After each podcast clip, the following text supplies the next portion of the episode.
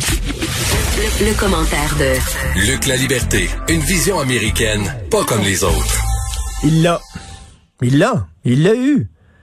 Tu sais, je veux dire, le gars se promène pas de masque, il rit de Joe Biden. Regardez comment il est faible, regardez comment il a l'air vieux, regardez comment il est pas en forme comme moi, puis il, il, est pas macho comme moi, puis il roule des mécaniques, puis c'est pas si grave que ça, puis il l'a à boire. Luc La Liberté, salut. Bonjour Richard.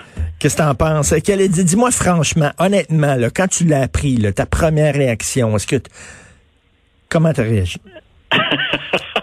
non, non, mais viens, viens pas me dire que t'avais pas un sourire quand même, un petit sourire. Là. Viens, Écoute, Ma, première réaction, sincèrement, là, ça a été, euh, on, on, surfait encore un peu là, dans les nouvelles sur le, débat qui a été une expérience euh, surréaliste cette semaine.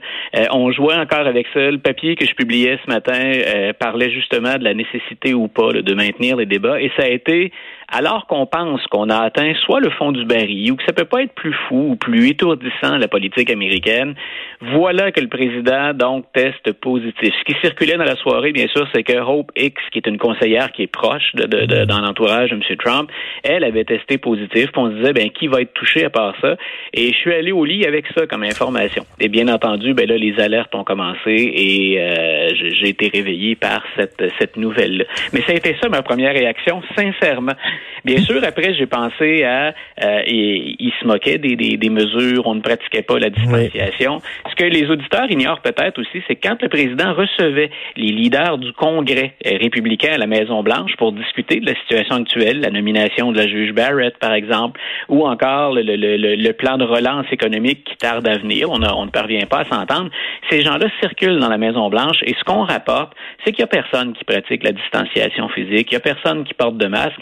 Donc, il paraît que ce matin, c'est au Congrès qu'on passe des tests en accéléré pour la COVID, euh, parce qu'on se dit, ben maintenant qu'on sait qu'il y en avait dans l'entourage du président, que le président lui-même est atteint, euh, il y a fort à parier que ce, ce virus-là rentre au Congrès aussi. Donc, euh, il y a, y a là-dedans, bien entendu, on, ne peut pas faire comme si Donald Trump avait respecté toutes les mesures ou qu'il avait démontré qu'il prenait ça très au sérieux, que ce soit pour l'image ou que ce soit une stratégie politique doublée d'un jeu avec son, son image de tough ou de dur. Euh, ben, le président est allé à l'encontre des, des, des ben, mesures qu'on encourage. Écoute, ici, Alexandre Moranville-Wallet, qui euh, nous faisait remarquer que la sainte trinité des machos l'ont poigné, là, Borsalino, euh, Boris Johnson et puis Donald Trump. Les trois. Écoute, puis ça, ça peut frapper n'importe qui. Hein. D'ailleurs, M. Biden et son épouse passent des euh, étaient testés ce matin. Le, le, le débat, on n'était pas très près sur scène. C'est négatif. Euh, non, ils ont, ils ont, ils testé négatif? Je sais pas. C'est Mike Pence qui a été testé. J'ai pas, pas vu moi l'information passer. non, c'est Mike Pence. Excuse-moi, c'est Mike Pence qui a été testé. Oui, voilà. Donc le, le vice-président, c'est important parce que tu vois, tu me disais comment tu as réagi. Ma première réaction, ça a été wow, on, va encore plus loin. Et je me plais à répéter depuis le début de cette présidence-là, quand je fais des analyses ou des commentaires, je dis la présidence Trump va nous avoir forcé à dépoussiérer la Constitution et les règles qui entourent le partage des pouvoirs ou encore la succession présidentielle. Euh, on est obligé de lire nos notes de bas de page, je suis obligé de consulter les ouvrages de constitutionnalisme et d'aller lire des commentaires qu'on lit à peu près jamais, euh, des précisions. Et si le président Trump devait, on ne le souhaite pas à personne, honnêtement, en tout cas pas, personnellement, s'il devait développer des complications, euh, qu'il n'est pas en mesure d'effectuer son travail ou encore de se présenter le 3 novembre, on est loin d'être rendu là, mais on pourrait ouvrir un tout autre chapitre particulièrement fou. Ce serait un véritable ouragan politique pour bien expliquer aux gens ce qui peut se passer dans le cas où un candidat qui a été choisi par son parti n'est pas en mesure de se présenter au moment de l'élection ou, ou qu'ensuite il n'est pas en mesure d'assurer le travail. Mais s'il s'en sort bien, mettons, là, Là, il va, il va dire, il va dire, regardez, je vous l'avais dit, c'est rien comme ben une grosse une grosse grippe, c'est pas, c'est pas pire que ça. C'est ça l'affaire.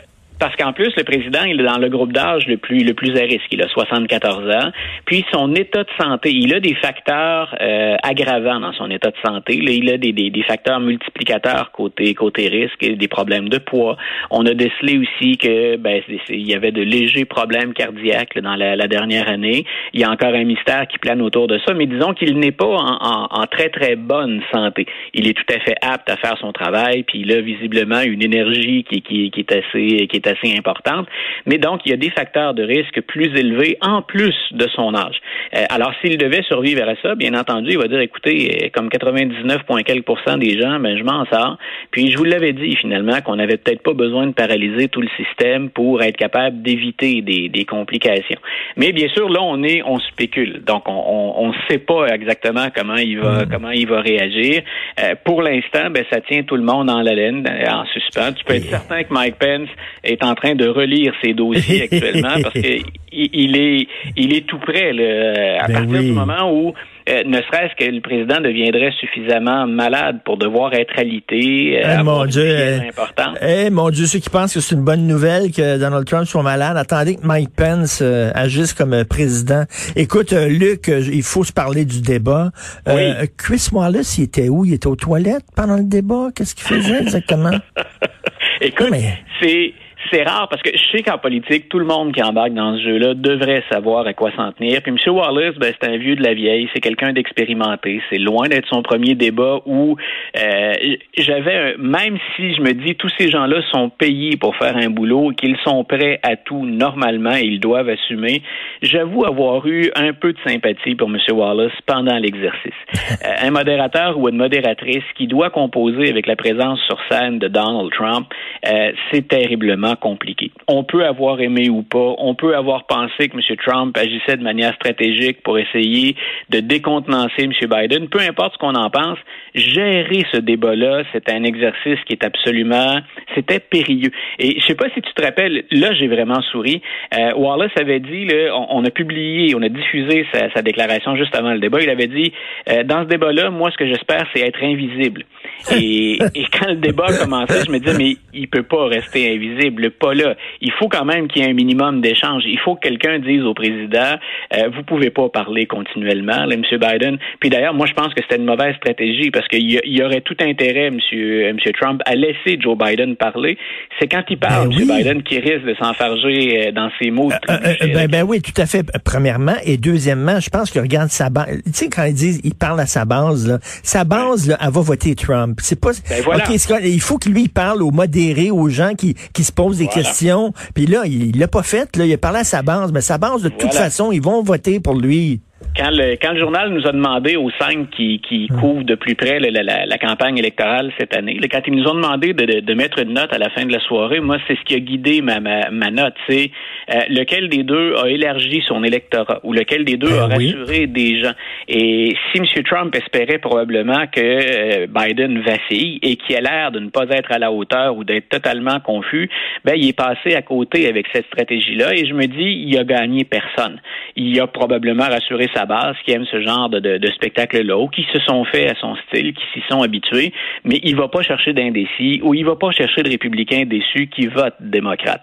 Donc, c'est la raison pour laquelle j'ai pas trouvé que Biden était particulièrement éclatant ou impressionnant. C'est M. Trump qui a fait foi de tout ce soir-là, puis je pense qu'il a bien servi la cause de Biden pour cette fois en tout cas. Encore, ça, ça, ça c'était vraiment un cirque. Est-ce que, selon toi, euh, mettons qu'il n'avait pas attrapé euh, la COVID, qu'il n'était pas en quarantaine, est-ce que ça aurait donné quelque chose d'avoir d'autres débats dans ces conditions-là? Est-ce qu'on aurait dû resserrer les règles, quoi? Écoute, ultimement, les, les, les, si on pense aux jeux démocratiques, c'est très difficile d'annuler ces débats-là. Hmm. Mais moi, il y a déjà un certain temps que je crois, je ne crois plus à cet exercice-là, euh, en général, mais aux États-Unis en particulier. On s'échange des one-liners, hein, on s'échappe, hmm. on, on, tente d'échanger la phrase choc. Mais est-ce que quelqu'un, euh, est-ce qu'il y avait encore quelqu'un qui connaissait pas Joe Biden ou Donald Trump? Euh, Est-ce qu'il y a encore quelqu'un qui est véritablement indécis au point où ce, ce débat-là va changer la hmm. donne? Il y a très très peu de gens. Puis cette semaine, ben, ce qu'on a eu, c'est vraiment, écoute, c'était un très, très mauvais exemple de télé-réalité ou un très bon si on aime le genre puis qu'on aime euh, le mode wrestling, les combats dans la boue. Ben oui. Euh, moi, je doutais très sérieusement qu'on doive avoir les deux autres.